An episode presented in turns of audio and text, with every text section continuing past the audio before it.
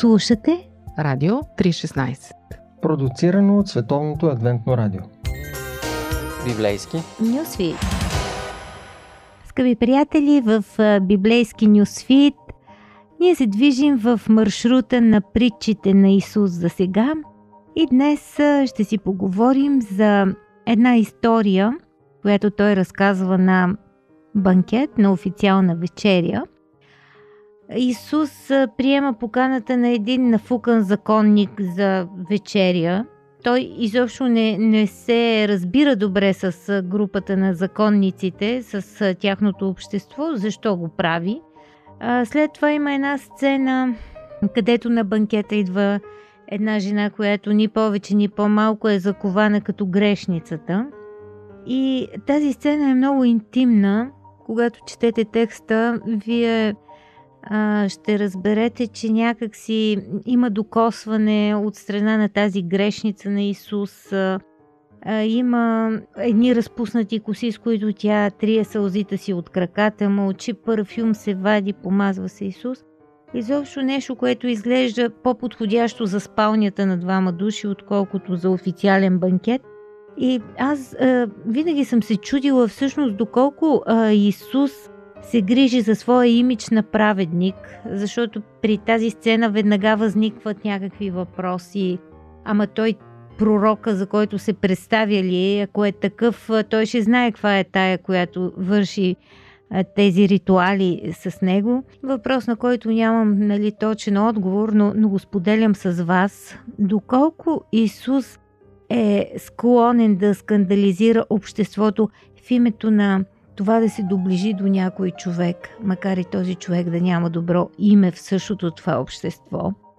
Много интересно, не се случва само веднъж, но тук е много такъв култов случай за темата. А, и, и друг един интересен момент, може би ми е интересен като на жена, но защо винаги около Исус има толкова много жени, те са по-адекватни много често. Каква тяга има в него, че привлича обществото на жените? И така и аз се питам, защо всъщност Симон не поканил Исус на вечеря, като още от начало показва някакво брутално неуважение. А, някак мълчаливо, но очевадно за всички. Никакви следи няма при посрещането от това разточително гостоприемство на изтока. Няма вода, няма целувки, няма одеколон, както ползват съседите ни турци т.е. ароматни масла за помазване, а има някакво грозно и високомерно поведение, с което домакинът налага превъзходството си над госта си, който лично е поканил на своята трапеза, при това на първото място на трапезата. То е нещо от вида ела ми на гости, за да те обиждам. В същото време една жена е част от а, историята. Тя гледа отстрани как идват гостите на червения килим. Вижда се всичко, защото така са били устроени нещата и така е била културата по това време, пък защо и само тогава, даже и днес.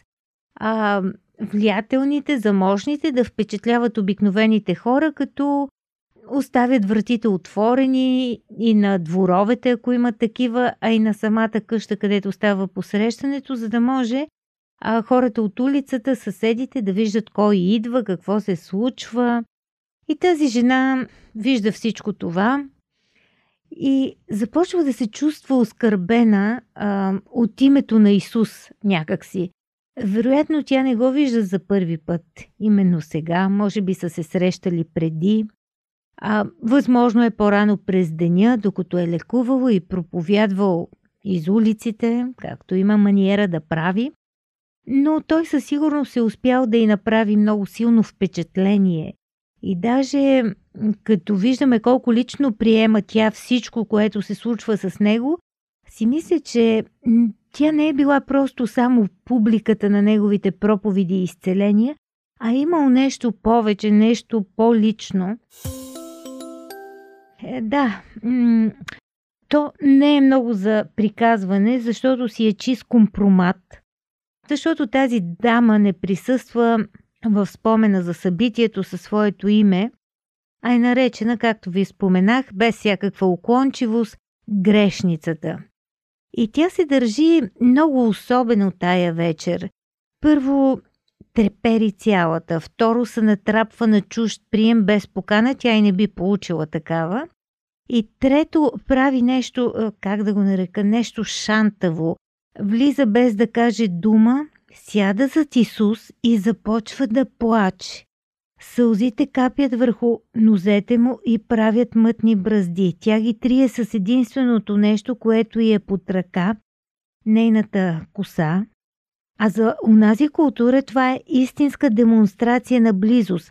Спонтанна от нейна страна и все пак толкова скандална, че да я сринат с земята и то е ясно какво си казват, нали, мъжете на този прием. Ами какво друго да очакваш от една блудница – да си вее косите на вечерият пред очите на чуждите мъже. Иначе може да си пускаш косата, но само в семейната спалня. Толкова е интимно това нещо с косата, което се е изгубило днес. Обаче сякаш на нея ни пука. Или пък, или пък е толкова обсебена от нещо свое, че не обръща внимание на гримасите на местния елит, някои осъдителни, други насмешливи, то е ясно, че тя няма никакви филтри в случая и е гола като охлюв, претръпнала от разголване, очевидно професионална деформация. Обаче по-интересно е как ще реагира а, на всичко това обекта на този скандал. Мъжът, който е поканен начало на трапезата, който приема всичко това като най-нормалното нещо на света – да му целуват краката, да ги мият със сълзи и да ги трият с разпуснати коси. Вижда се каква му е моралната рамка, а го промотират за пророк. Домакинът почва да вади своите съмнения така на повърхността.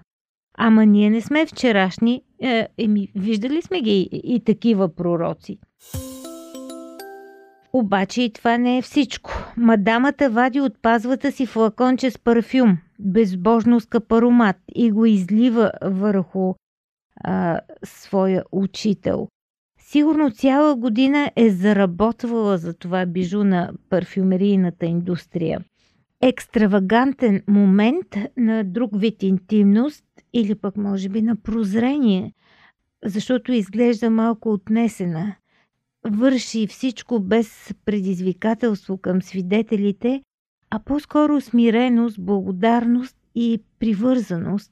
Сякаш Исус е направил нещо съдбоносно за нея, сякаш му се покланя като на самия Господ. Нещо такова. По пантофи. Предаване за семейството на Радио 316.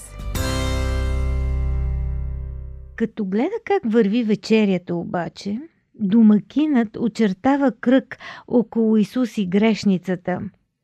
Явно не са хора от неговата черга, си мисли той. Щом този позволява на тая да го докосва, не му е чист косама. Поначало Симон е преднамерен към своя гост, затова не осигурява вода да му измият краката. Това измиване е задължително, понеже яденето се сервира или на земята, или на ниска масичка, а хората а, полягат около трапезата на възглавнички, така че а храната се озовава на сантиметри от краката. И като се има предвид санитарните условия и мръсните улици, да ядеш с немити крака е като днес да не си измиеш ръцете, след като си бъркал в кофата за буклук и да седнеш на масата. Тогава нещата са подговани и с религиозната практика.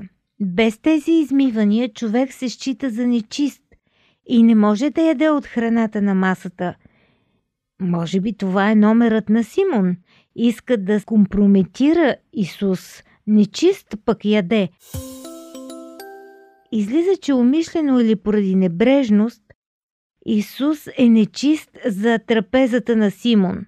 Той Симон го мисли за нечист, така че мисли и жената за нечиста, понеже нейната професия директно я препраща в тази категория и всички я мислят, разбира се.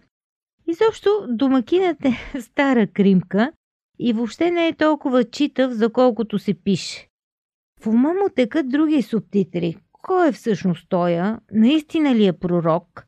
Толкова ли е умен, за колкото се говори? Дали няма да изпусне нещо, което да използва срещу него в подходящ момент? От друга страна, Исус е наясно с всичко това перфектно, но, но той си е такъв добронамерен и толерантен дори към лицемери като Симон. Всъщност, кой ли обича лицемерите? Разбира се, че ако си пророк и си наясно с схемата на тая вечеря, най-лесно е да откажеш поканата. Но Исус го е грижа и за Симон. Затова влиза и изтърпява всички груби пропуски на ритуала, на протокола по посрещането. И все пак всичко си има граници и той иска позволение да говори. Симоне, искам да ти кажа нещо. Кажи учителю, кима домакинът. Но в главата му тече друг монолог. Говори каквото искаш, няма да ме впечатлиш.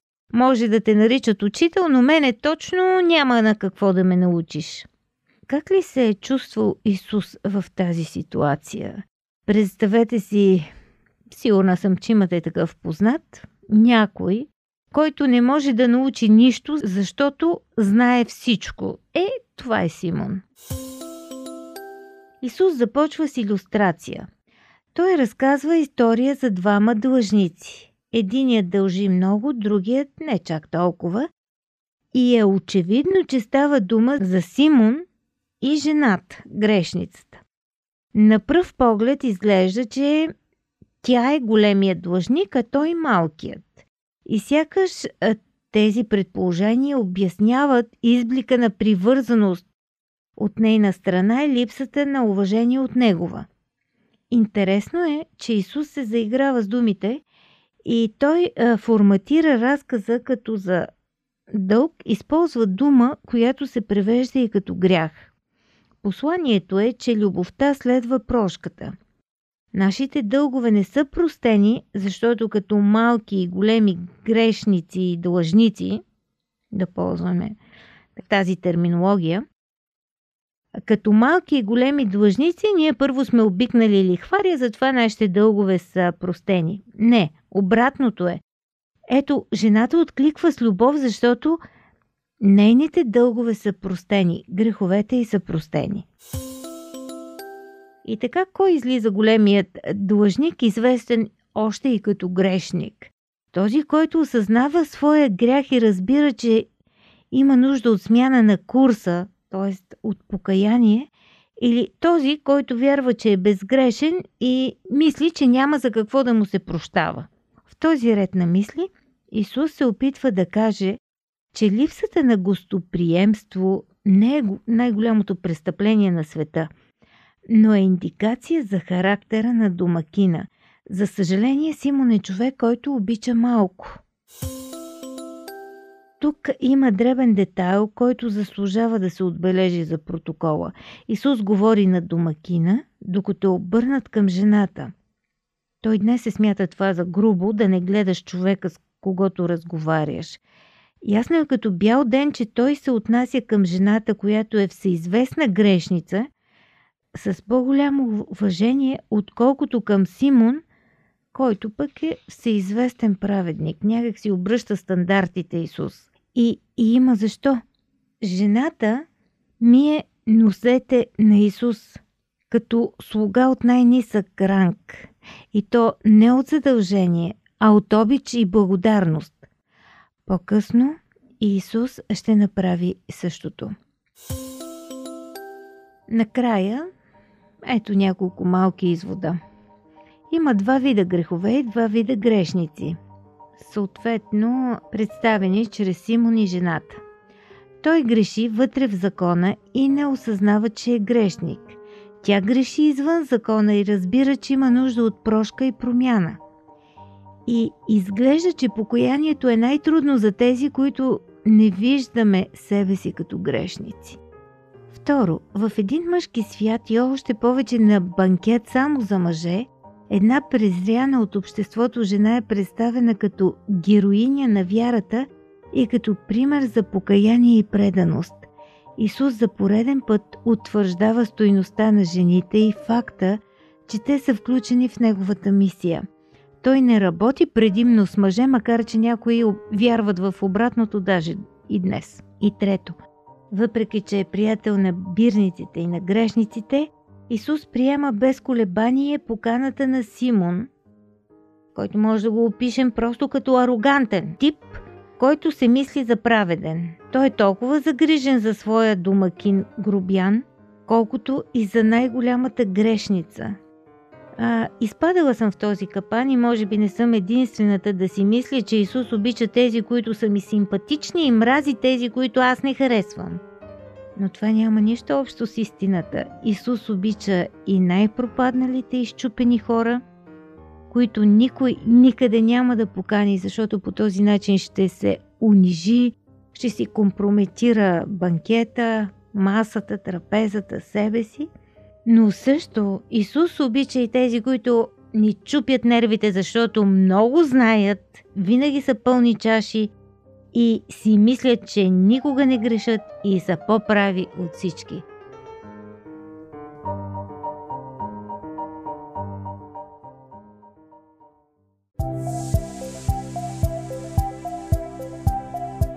Слушате Радио 316 Продуцирано от Световното адвентно радио. Сайт 3-16.bg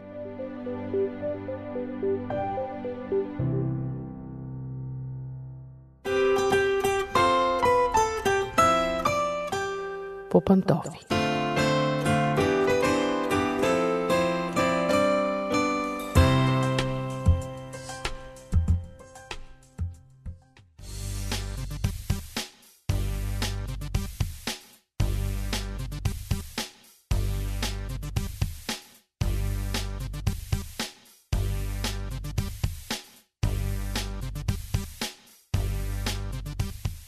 Здравейте, скъпи приятели! Аз съм Мира. Отново сме по пантофи и отново си говорим за това, което се случва в семейството. Със сигурност познавате така наречените токсични хора. Това словосъчетание стана много модерно напоследък. Токсични наричат хората, които простичко и ненаучно казано тровят всички около себе си. С отношението си, с думите си, с интонациите си, ако щете. Обикновено психолозите казват, попаднете ли на такива хора, бягайте, не общувайте с тях. Те са като емоционални вампири. Изпиват доброто ви настроение, силата ви, дори енергията ви. Какво да правим обаче, ако родителите ни са токсични хора? Тогава наистина става опасно, защото прекарваме с тях 24 часа на ден, 7 дни в седмицата. Говоря за малките деца. Но има такива родители токсични, които задушават децата си. Потискат въображението, интелекта им, опитват се постоянно да ги вкарват в разни матрици, които на тях им се виждат добри. Много е страшно за едно дете да расте с такива родители. Психолозите и специалистите по детско развитие посочват няколко предупредителни сигнала, че вие може да сте от този тип токсични родители. Сега ще ви ги изредя, а вие можете да работите в две посоки. Първо, спомнете си дали вие самите сте били подлагани на подобен вид обгазяване като деца и съответно вземете мерки да премахнете последиците днес, когато вече сте големи и зрели хора. Но най-вече мислете си за това дали вие самите не сте такъв тип родители. Пазете се от това. И така, първи признак – страхувай се от мен, но ме обичай. За обсебващите родители емоционалната атака е синоним на любов и загриженост. В такива семейства децата се научават да познават в какво настроение са родителите им, дори по начина по който отключват вратата. Такива деца живеят в постоянна тревожност и страх. Втори сигнал. Налага се да се справиш с проблемите на възрастните, обаче нямаш права. В такива семейства родителите обичат да натоварват децата си тинейджери със своите проблеми. Единият родител се оплаква от другия, съответно търси детето да застане на негова страна, изтърсва му проблемите си в работата, въобще очаква от него да го обгрижва в емоционално отношение. Обаче в същото време му забранява да излиза вечер след 8 часа, не може да провежда лични разговори по телефона, не може да има профил в социалните мрежи, не може да ходи на срещи. Така че ако сте от този тип родители, добре си помислете, вашето дете голямо ли е или е малко. Ако е малко, тогава не го товарете със своите проблеми и не очаквайте от него разрешение и облегчение. Бъди най-добрият, обаче да не вземеш да си повярваш, че си нещо особено. Такъв тип токсични родители обикновено са нарциси. Те очакват от децата си да бъдат винаги най-добрите първи по успех в класа, първи в състезанията, обаче в същото време не оценяват техните постижения подобаващо, приемат ги като някаква даденост, едва ли не задължение да удовлетворяват високите им изисквания. Подмятат на децата си неща от сорта «Добре, добре, сега да не си помислиш, че си много специален», но това може да нарани душата на детето много дълбоко, да породи завинаги у него чувство за малоценност.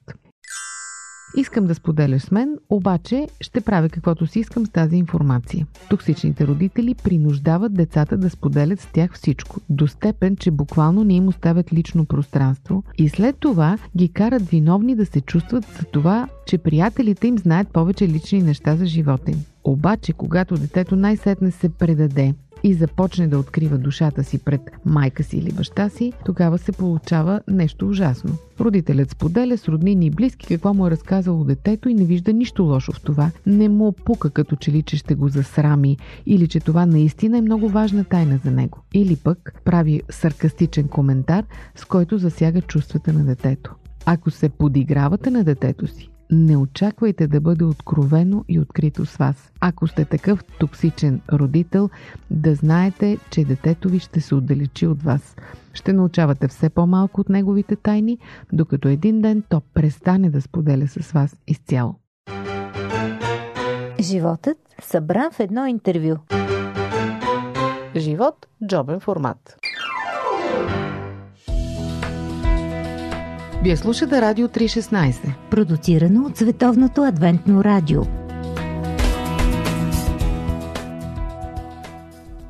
Хич не се мъчи да бъдеш по-добър, просто не те бива. Подценяващите и обидните коментари, подхвърляния са най-страшното оръжие срещу самочувствието на вашето дете. Токсичните родители правят точно това. Дъщеря ви си харесва някоя рокля, започва да се върти пред огледалото, пита, мамо, харесваш ли ме? А вие казвате, о, тази рокля е за слабо момиче, не като тебе, ти си дебела. В същото време, те карат постоянно да яде и постоянно и подхвърлят. Стига с тези диети, това са глупости. Така не правите нищо и не постигате нищо, освен да насъдите комплекси в децата си. И то ужасни комплекси, които ще им пречат през целия живот. Забрави за бъдещите си планове, обаче не спирай да работиш върху себе си. Какво правят токсичните родители? Постоянно сравняват децата си с другите деца. Естествено, само с по-добрите от тях.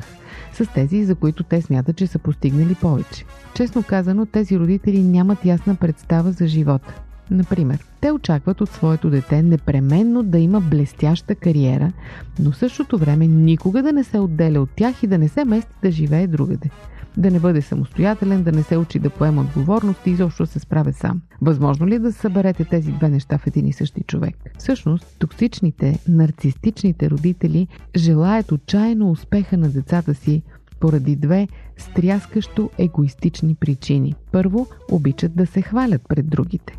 И второ, успешните деца гарантират по-добър живот и по-добри старини на родителите си. Прави каквото ти казвам, но ако се провалиш, ти си виновен. Често токсичните родители проектират собствените си желания и мечти върху своето дете. Сякаш то е отговорно за това, което те не са успели да постигнат. Много често казват, ако не беше се родила ти, аз щях да направя кариера, щях да стана лекар или нещо друго, ама сега, понеже трябваше да се грижа за теб и така нататък. Особено настървени стават такива родители, когато стане дума за връзка, за брак съответно на детето. Детето, слагам думата в кавички, е вече на 26. Обаче, те постоянно му повтарят. Не, тази е прекалено грозна за тебе. О, унази от много бедно семейство. И когато детето стане на 36, те вече казват, е ти няма ли най-сетне да се ожениш? И аз искам внуци, омръзна ми само ти не си женен от своите приятели. Махай се, обаче не ни оставай сами. В добрите семейства с здравословни отношения, родителите помагат на децата да си стъпят на краката и да се изнесат, когато са готови за това. Токсичните родители не искат децата никога да се отделят от тях, обаче не пропускат да натъртят, че те живеят под техния покрив и се хранят от тяхната храна. Последно, какво искате? Приеми помощта ни, обаче спри да ни експлуатираш. Токсичните родители настояват децата им да приемат нещо, от което те всъщност нямат нужда. Например, купища буркани с зимнина. Децата обикновено го правят, за да не ги обидят или да се сложи край на разправията. В някакъв момент обаче, когато децата откажат да направят нещо, за което родителите са ги помолили, получават словесен шамар. А, значи така. Можеш да изедеш зимнината, която с толкова труд сме приготвили, а не можеш да ни помогнеш. По този начин децата се превръщат в затворници на нрава на родителите си. Патова ситуация. Верен ход няма. Ако откажат да приемат помощта на родителите си, те съответно ги карат да се чувстват виновни. Приравняват това с грубост и обида. Ако пък приемат помощта, тогава са длъжни да се чувстват благодарни до края на живота си и да изпълняват всяко тяхно желание. Вярвам ти, но ще те държа под око. Токсичните родители не оставят лично пространство на децата си. Подслушват разговорите им, ровят им в нещата, докато ги няма, отварят им писмата. И ако децата се опитат да сложат някакви граници, родителите задължително се обиждат. Защо похарчи пари за такава глупост? Не можеш ли да си намериш по-свестни приятели? Като правите така, децата ви растат с чувство за несигурност и малоценност не смятат, че трябва да бъдат уважавани. Скъпи приятели, убедена съм, че вие не сте такива родители. Ако случайно откриете някой от тези признаци у себе си, има време бързичко да се промените, защото искате успешни и щастливи деца един ден, нали? Това беше от мен по пантофи днес. Аз съм Мира. До чуване до следващия път.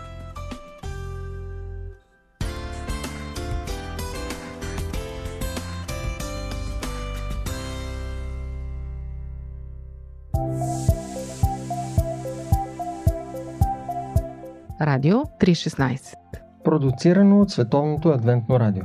Сайт 3-16.bg